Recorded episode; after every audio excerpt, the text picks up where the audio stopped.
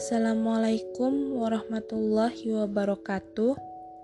Perkenalkan, nama saya Nabilah Fadilah.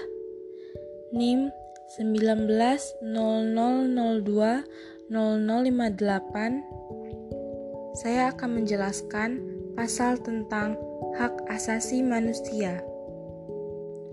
Pasal yang saya ambil adalah pasal 28D yang terdapat empat ayat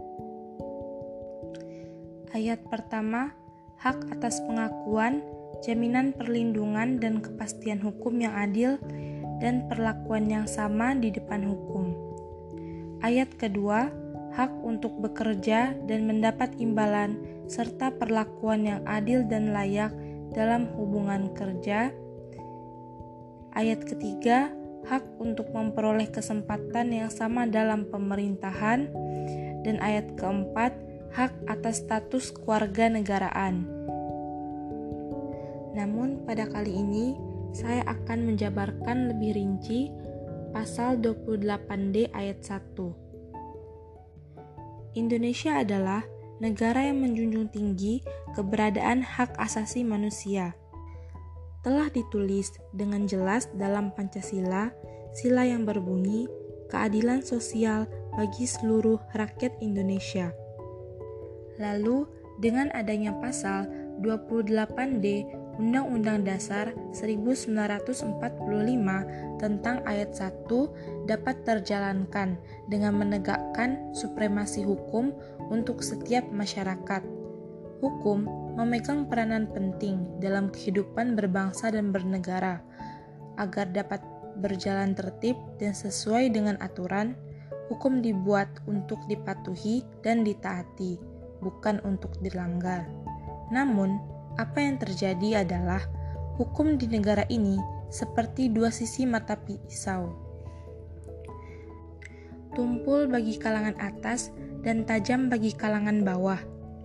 Saat ini, tampak hanya orang-orang menengah ke bawah saja yang harus menaati hukum. Sedangkan untuk kalangan atas, mereka seperti kebal akan hukum mereka bersembunyi dari hukum di balik berlembar uang yang mereka miliki. Seakan-akan hukum dapat dijual menggunakan uang. Bahkan untuk mereka yang melakukan lebih besar, korupsi contohnya. Sementara para kalangan bawah yang melakukan investasi kecil dapat dipenjara. Negara kita adalah negara hukum, maka hukum harusnya ditegakkan untuk semua kalangan dan bukan hanya untuk mereka yang memiliki uang. Pembangunan dan pengembangan budaya hukum ditujukan untuk terciptanya ketentraman serta ketertiban dan tegaknya hukum yang berintikan kejujuran, kebenaran, dan keadilan untuk mewujudkan kepastian hukum dalam rangka penumbuhan disiplin nasional kesadaran hukum, penyelenggaraan negara dan masyarakat perlu ditingkatkan dan dikembangkan secara terus-menerus melalui pendidikan, penyuluhan, sosialisasi, keteladanan, dan penegakan hukum untuk menghormati suatu bangsa yang berbudaya hukum.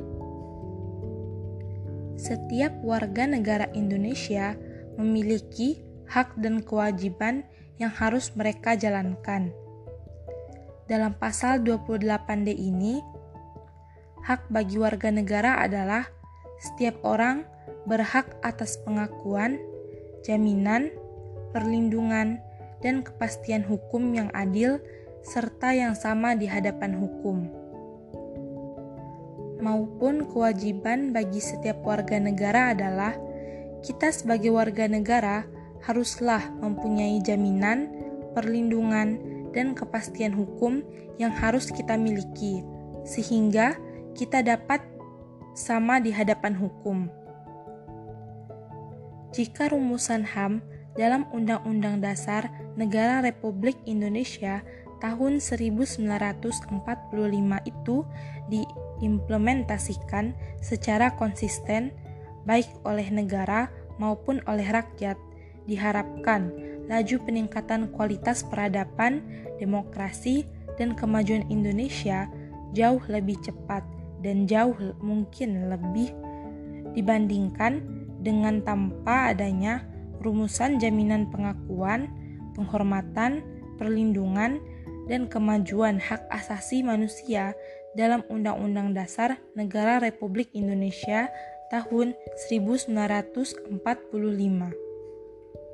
Cara mengatasinya agar pasal 28D ayat 1 ini dapat berjalan sesuai yang diharapkan dengan mempertegas jalannya hukum, para penegak hukum juga semakin diperketat pengawasannya agar tidak disuap oknum-oknum lain.